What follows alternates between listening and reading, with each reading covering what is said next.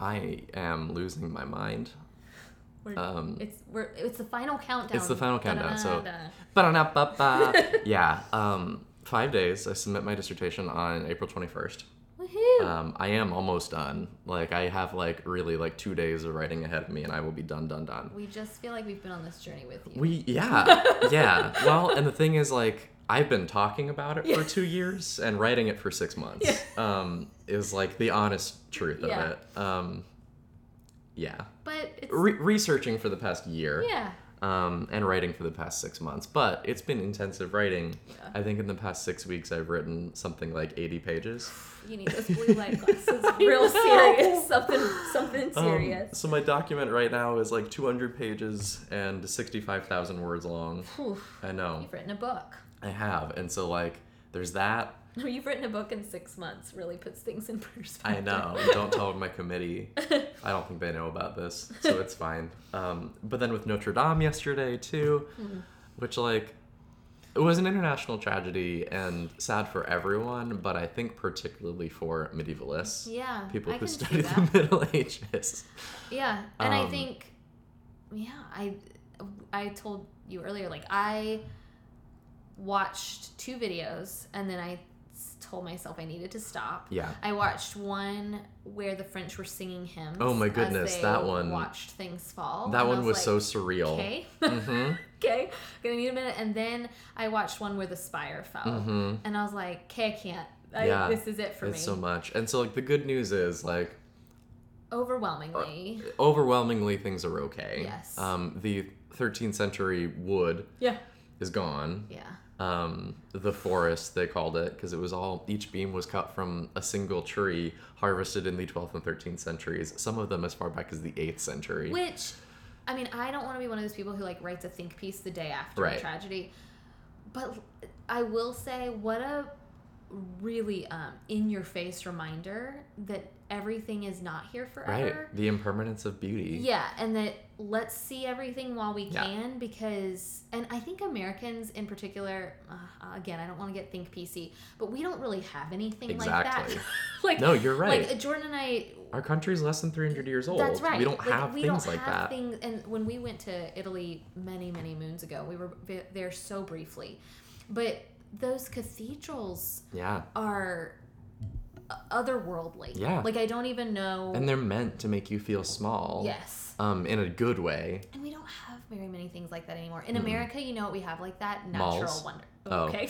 we went in different directions with that. you went the positive way and i didn't Yeah. I Um, meant I was just gonna say but no you're right natural we do have a lot of really interesting natural things like when I went to Muir Woods, I thought, okay, this is the same type of feeling Right. I get when I do step into, yeah, a cathedral. I Right. guess. And those things existed probably in Europe and were destroyed over time Mm-hmm. Yes. to make room for quote unquote civilization, Yeah. but probably in the Middle Ages, right? yeah, Um, or at least the like Industrial Revolution, and we lost lots of natural things there. Um, but yeah, we still have a lot of that in the United States because we have lots of land. Mm-hmm. Um, but to Notre Dame, like spire's gone, roof is gone. I think one of the rose windows is maybe gone. that's right. But the other ones are good. Yeah. There are three, and two of them are still safe. That's so sad. I, it is, but um, we can we can rebuild him. We can, and somebody said that very thing. Was this cathedral has been destroyed twice Mhm. at At, minimum? at least. Yeah. Um. I for the. I'm sad to say that I saw this on Twitter and not like on an actual news report, but like somebody, I think the French Revolution, Mhm. and then And maybe Napoleon. the, yeah.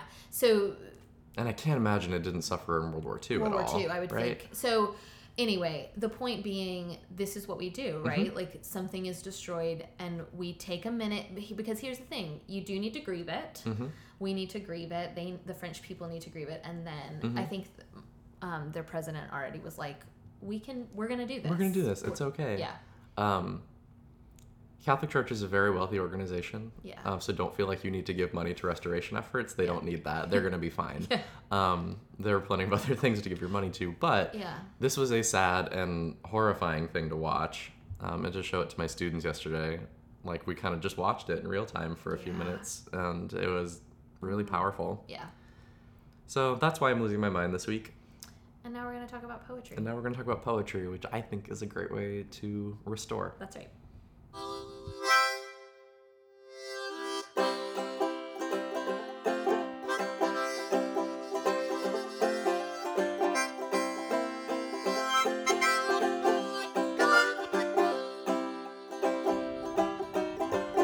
Welcome to episode 219 of From the Front Porch, a collection of conversations on books, small business, and life in the South. My name is Chris Jensen, and it is the final countdown. And I'm Annie Jones, owner of The Bookshelf, an independent bookstore in beautiful downtown Thomasville, Georgia. April is National Poetry Month. Yes. We, I think, um, are self aware about the fact that neither of us really reads poetry all that often.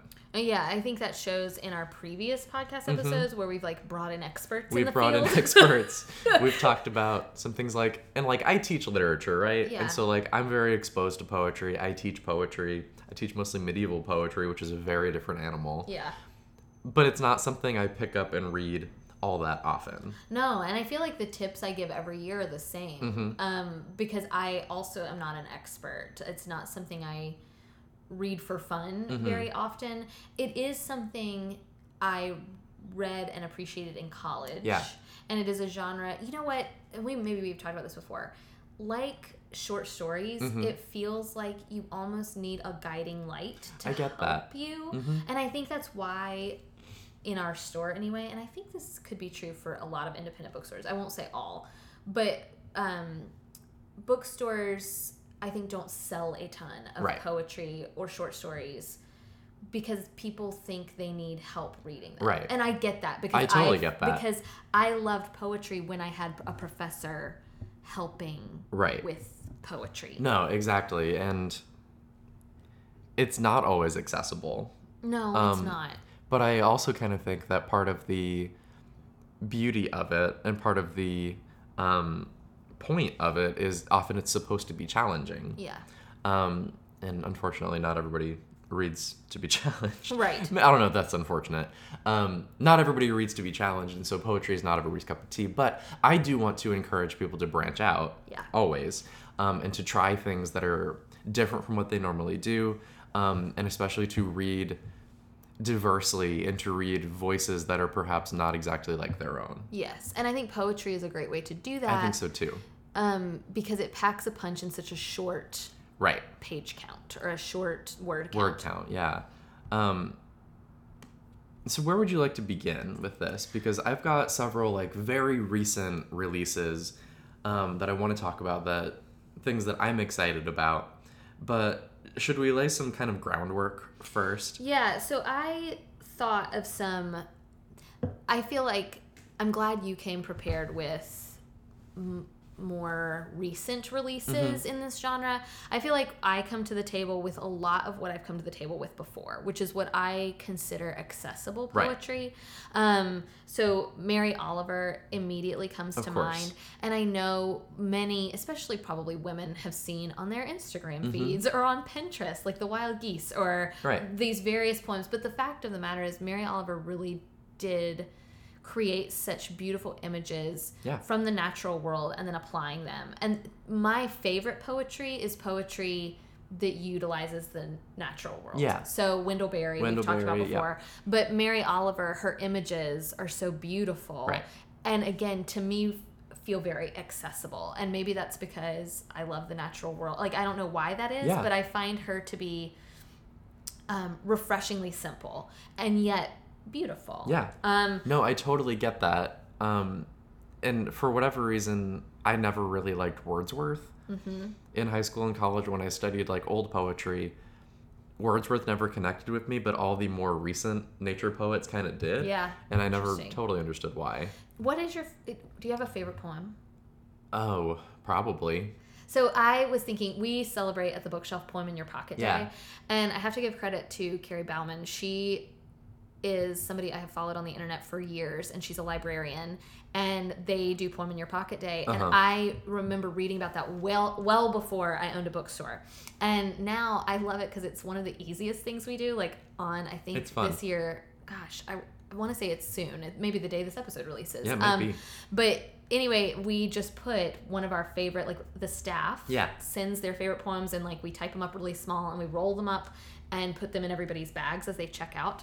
And you should see people like be pleasantly surprised when they are like, "Oh, what's this?" Like, Yeah. um, and I think Books Are Magic does like a poem Yeah. vending machine, and I I, think think, so, that's too. really cute. Um, but my favorite poem, and I think about this all the time because still it's one of the few poems I memorized, and so still some of the stanzas like come back to me Yeah. almost like scripture. Yeah. And so my favorite poem is If by Rudyard Kipling. And I still love it. I know it's cliche and I know it's very high school, but that's when I loved it. Sure. I um, gave a speech at my high school graduation and read had mem- that's why I memorized that poem. And I still like have a post-it note in my office of the phrase if you can keep your head when all about you are losing theirs and blaming it on you. Mm. And I as uh, like that phrasing has Yeah. stuck with me forever and that's what I love about poetry. I yeah, I have a similar relationship with it where sometimes there are just phrasings that get in your head. Yes. Um, there is there's a poem by Thomas Wyatt the Elder from like the 1500s called Mine Own John Poins, and just mine own uh-huh. Get sticks in my head, and Yeah. there are so many times when I use that construction for no reason, Yeah. but it's just like this like beautiful image Yes. that has stuck in my head and that I use. If I have a favorite, I did really like Renaissance poetry when I was in college. Um, John Donne is maybe one of Uh-huh. my We favorites. just got a collection of his. Oh my goodness, I love him Yeah. because you you can kind of watch his growth as a person by reading his poetry Mm-hmm. because he writes all this like dirty sex poetry when he's a young man, but then later he becomes a priest. Yeah. Um, then he writes this like these philosophical puzzle boxes that are also prayers. Yeah. Um, and it's like batter my heart, three person God. Um, Which is what a great. That's a great phrase. Right? that's really good. for you as yet but knock breathe shine and seek to mend like there it's it's so beautiful and then he like takes that imagery halfway through the poem and like intensifies it and it's Uh-huh. like n- not knock breathe shine and seek to mend but break blow burn and make me new and i'm like that's a gorgeous poem Yeah. um i also really love his poem death be not proud Uh-huh. though some have called thee mighty and dreadful for thou art not so i memorized that one a long time ago too um let's see i really like percy shelley ode to the west wind Okay. um, I really like Ozymandias. Um, of the Romantics, Shelley is definitely my favorite for many reasons. Um, I love John Milton. Paradise Lost is one poem. yes. Can you believe that? I can. um, in 12 books, but one poem. He also has several shorter lyrics, like um, When I Beheld My Late Espoused Saint, which is about his, his blindness and then seeing his dead wife in a dream. And it's the only time he's been able to see her. I think of Dante, and I Mm-hmm. think of we had to memorize some of that in Italian when we did our little, very brief um, trip to Italy, and still to this day, even that Italian phrasing sticks out to me. Yeah. Um, I still have it. Yeah, I still have it memorized. Um, Lucy and I both were trying to convince Olivia because Olivia is compiling the poems for Poem in Your Uh-huh. Pocket Day. And one of Lucy's poems she sent was too long. And I was like, well, which one is it? Or Olivia thought it was too long. And um, which, to be fair, Olivia's probably right. But Lucy was like, it's The Lanyard by Billy Collins. And I was like, no, Oh. we must keep yes, that in. we need Billy Collins. we need we have to keep it in and olivia was looking at us like what and we were like read it olivia we'll read it to you like we'll, we'll dramatically read it for you um, we were trying to convince her that Yeah. it was worth being typed up really small and, yeah, totally. and put, a, put in Um, a poem I think I did a similar thing a couple years ago with um, Adrienne Rich's Orion, which is Uh-huh. another one of my favorites, but it's like just slightly too long Yeah. for Poem in your pocket, and I was like, let's type it small. let's just make it eight point i um and again going back to mary oliver like, like some of that phrasing like wild and precious life you see people reference all the time like Mm-hmm. what will you do with your one wild and precious life but i love that phrasing and it sticks out Yeah. for a reason and um i think about the psalms of david like Mm-hmm. Those are poetry. yes they are like they and to this day i'll read some and first of all as a kid i memorized a lot of Yeah, those same. um but they're like i think we forget that poetry's poetry is like song and so when we read it it sticks with us in a way that prose just can't Yeah. it's prose doesn't always Right. have that Right. power It's that lyricism that is Yeah. like meant to to Yeah. resonate inside you and like just vibrate and become part of you. so i always talk about the Emily books instead of the Anne books. I love Anne Shirley very much, but I also really love this trilogy that L.M. Montgomery did. Right. And in one of the books, there's a poem, and now uh, maybe I'll find it and Chris can put it in the show notes. But um, it is L.M. Montgomery did this really good job, and really so did Louisa May Alcott, of sticking in these random lines of poetry Mm-hmm. in their books. And I think um, now we see a lot of authors do this with their epi- epigraphs. Is Yeah. Mm-hmm. that- with their epigraphs at the front. Um, you'll see them kind of quote a line or two of poetry. But there's this poem that L.M. Montgomery kind of uses to push Emily forward to become a writer Mm-hmm. and it ta- I think about it all the time and it talks about writing her name on like fame's I, I wish I could quote it like writing her name on fame's um, basically ledger or something and it's about her wanting to be a writer and it's about ambition Yeah. and it's a really beautiful poem and I used to think that like L.M. Montgomery had written that, and then I think probably as an adult I googled it and Yeah. realized, oh, I think it's a Oh, poem, yeah. like that she sneaked in and really did some cool things with. So that to me is why poetry has staying power. I think readers who aren't familiar with poetry would be shocked how many book titles are lines from poems. Yes. Um, one I didn't know about until this week when I was looking up something else related to my dissertation. Um, is the end we start from that book that we both love Mm. Yes. is paraphrased from a T.S. Eliot line Uh-huh. um, called Little Gidding, which is the fourth of his quartets, um, which is a poem all about like salvation and power and like all these interesting things. But it's the end is where we start from, and it's how we kind of find our our beginning in the idea of Mm. really like how the him. world's gonna end. I love Eliot. Yeah. Um, I know that Eliot has some problematic politics. Yeah. Um, he was essentially a Nazi sympathizer in some of his some I of love- his later work or his the- earlier work. We but read the Wasteland and Grace books, and I, I mean, I loved. It was powerful. It is powerful. Um, Prufrock, Love Song J. Alfred Prufrock sticks in my head Mm-hmm. Yeah. a lot. Yeah. Um, that's another. I, I think I would list that as one of my favorite poems. So we, I have to say, because you talked about John Donne, we got in these really beautiful, and this is what I wanted to tell people because one of the tips I have given previously is like to read a poem every day or Mm-hmm. Yeah. to like keep a poetry book by your Right. bed. So we just got in these Everyman's Library Pocket Poets Those are really good. and we've carried them before, but we just got a nice little selection in for April, and I have loved flipping through them, and some of them are so familiar to me. I forget, I forget, and kudos to my. Pretty conservative little elementary school I grew up going to and my middle school because I actually do did learn a lot of poetry and I didn't Mm-hmm. Yeah. realize it until I flipped through some of these.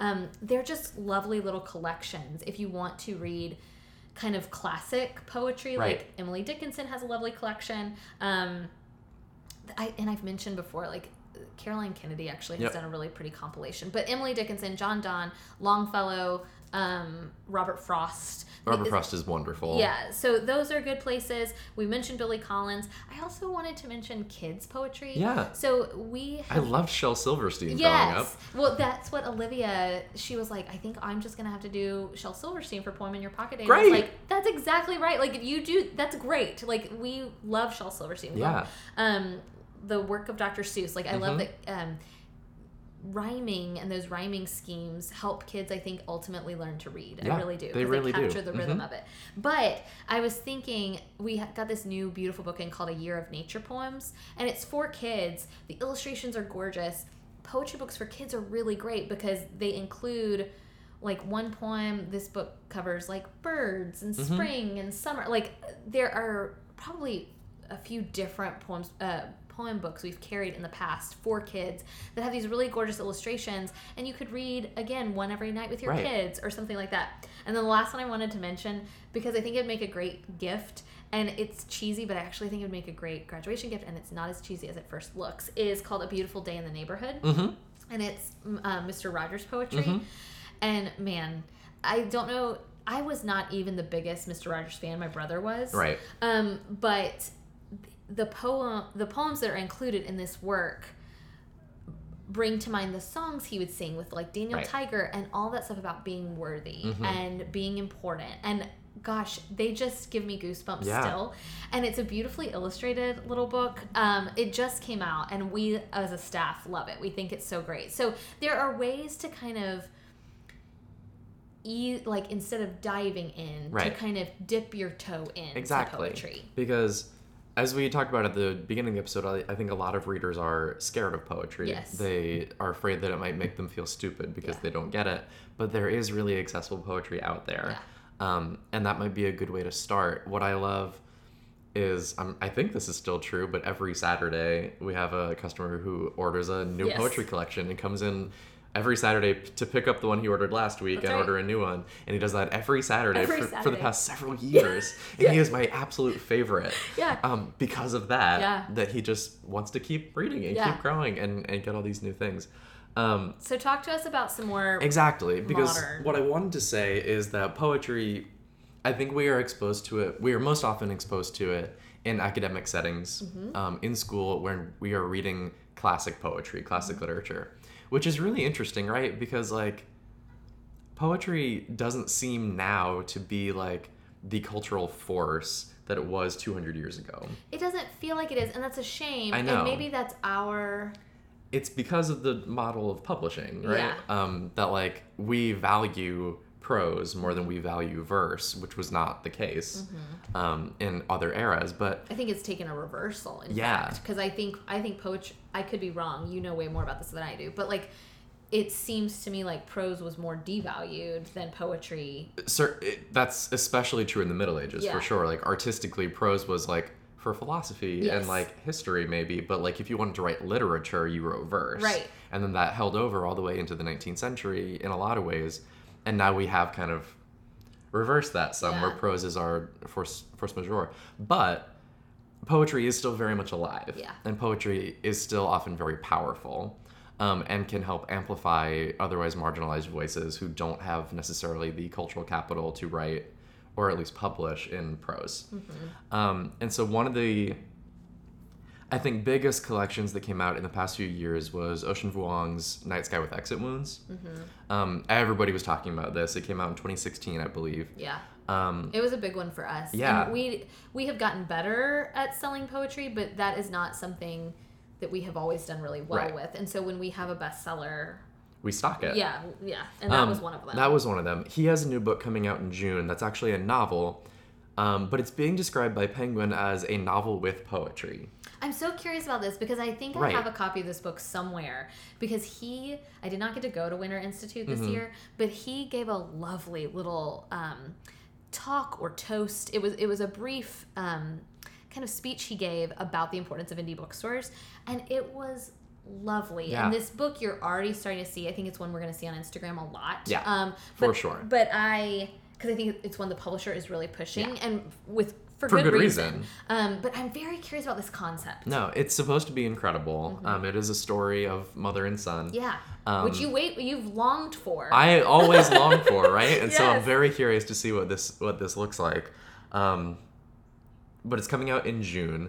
Um, he uh, he is one of the like big names in contemporary poetry, so this is a hotly anticipated release. yes. Um, another big one that we sold a lot of was Kaveh Akbar's Calling a Wolf a Wolf. Yes. As far as I know, he does not have one coming out. No. this year, Not that um, I know of. Probably will in the next year or so. Yeah. Um, but his partner Paige Lewis does have one coming out pretty soon, um, who is also a wonderful poet. Um, I don't remember the title of that, but I will put it in the show notes because it is going to be a, a very good collection. Um, I wanted to talk about two brand new books that came out in the past year. Um, one of them in the past two months, and one of them in the, in the past six months. Um, these are FSU PhD students. Okay. Um, so these are people that I know. I want to put that out there, but they're also just beautiful books. The first one is A Family is a House by Dustin Pearson. That's a great title. Isn't it? Yeah. Um, and it's a beautiful cover too that's kind of falling paper dolls. oh, cool. Um, that like the ones that you stretch out. you Yeah. know? Um, so not like the ones that you dress up, but the ones that are that are Yes, I know connected exactly by arms. Like the accordion. Yeah, ones. yeah, yeah, yeah. Um, Dustin is a really um, thoughtful poet. His first collection came out last year called Millennial Roost, that kind of dwells on um, childhood trauma and how that manifests um, as an adult, and how there are things that happen to us as children that we don't always realize were bad Mm. until later when we're like, oh wait, Right, because to us awful. it's normal. Well, well, that's especially after leaving Never- Neverland. Yeah. Oh, like absolutely. especially applicable. um, and I, s- similar. yeah. um, similar to kind of in the book, but you don't necessarily realize that's what's happening in the book, and Uh-huh. it's it's crafted really well so that you kind of experience that with the narrator, like just a normal event that then by the end of the book you realize was really messed up. Yes. Okay. Um, and so like, not for everybody, Right. surely. Like subject matter is kind of dark, but it's very beautiful. It Okay. Mm-hmm. will make you feel things, and I think that's one of the things that I love most about poetry is just its effective power. yes. Um, but In, again, in such a short. in such yeah this book is 95 75 pages long Right. like and not that many words per page we talk, or I talk sometimes about books that pack a punch. Yeah. Or that leave me feeling like I've been punched in the gut or Right. whatever.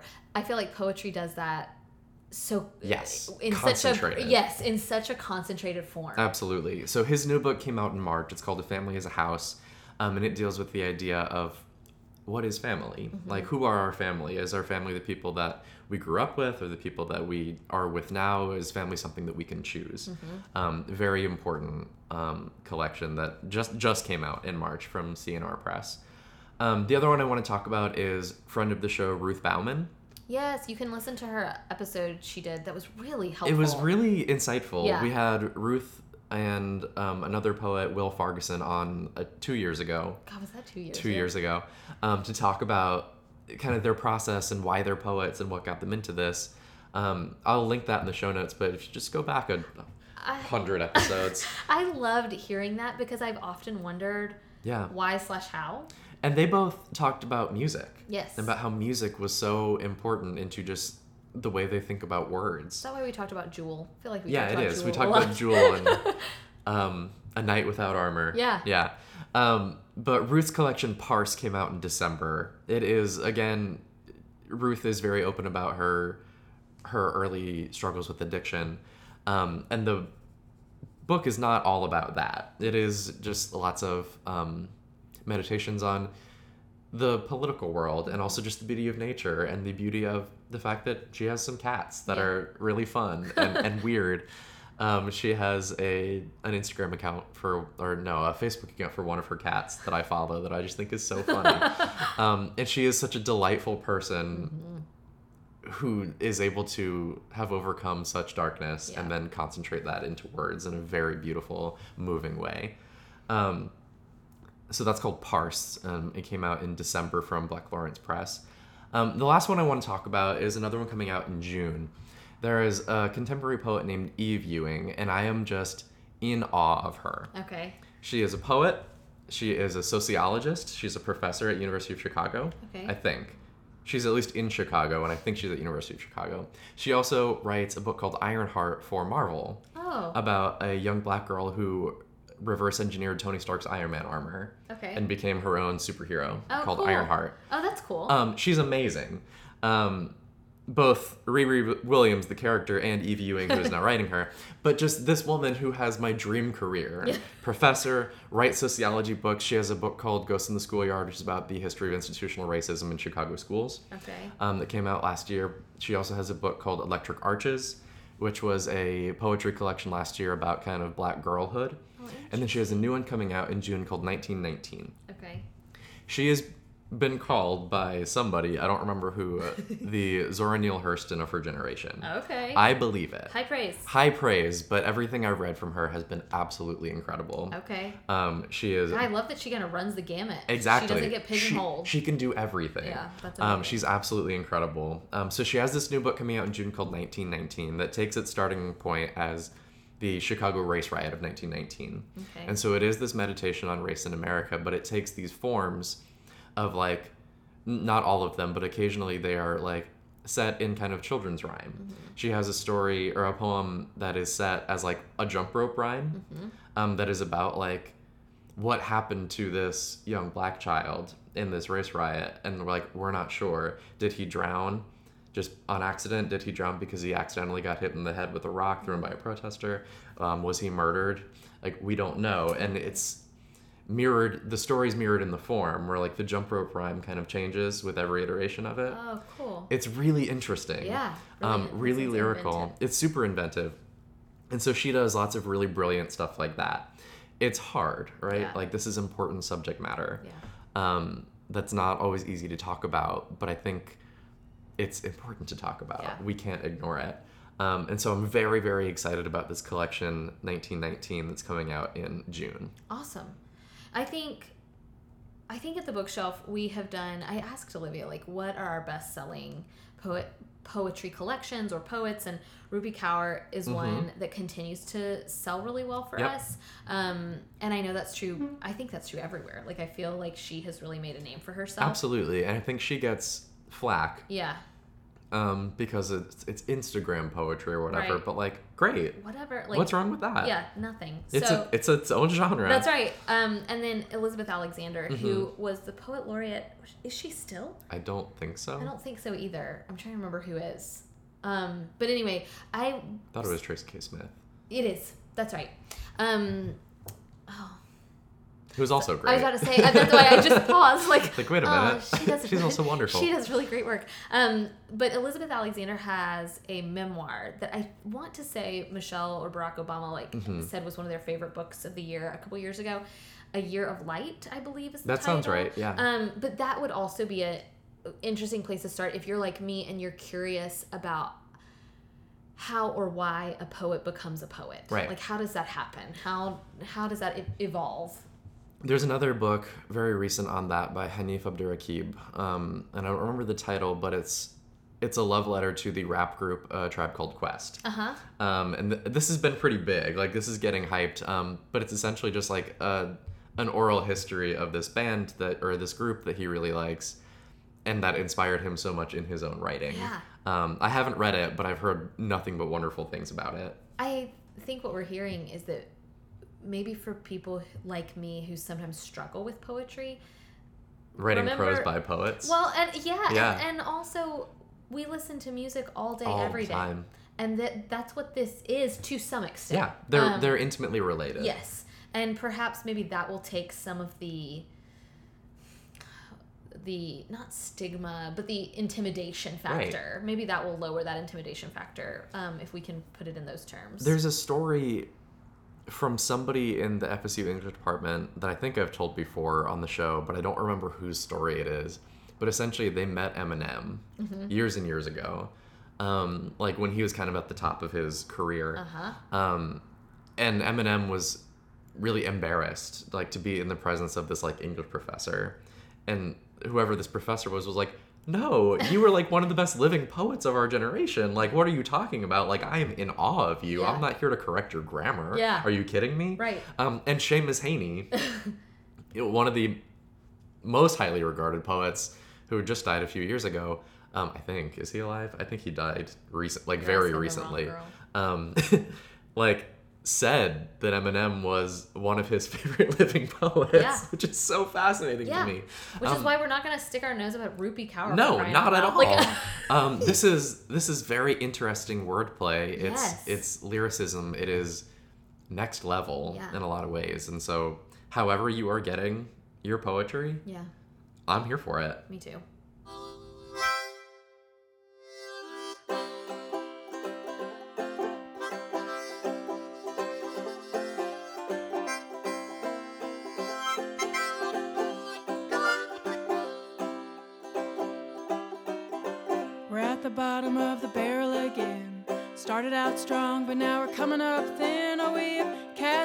With all the devils of sin. Oh my God, oh my God, oh my God.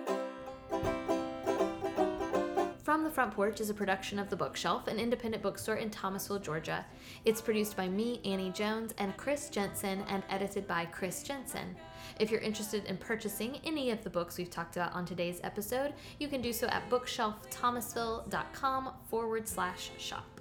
Thank you so much to the band formerly known as Forlorn Strangers for the use of our theme music. It's called Bottom of the Barrel from their album Forlorn Strangers.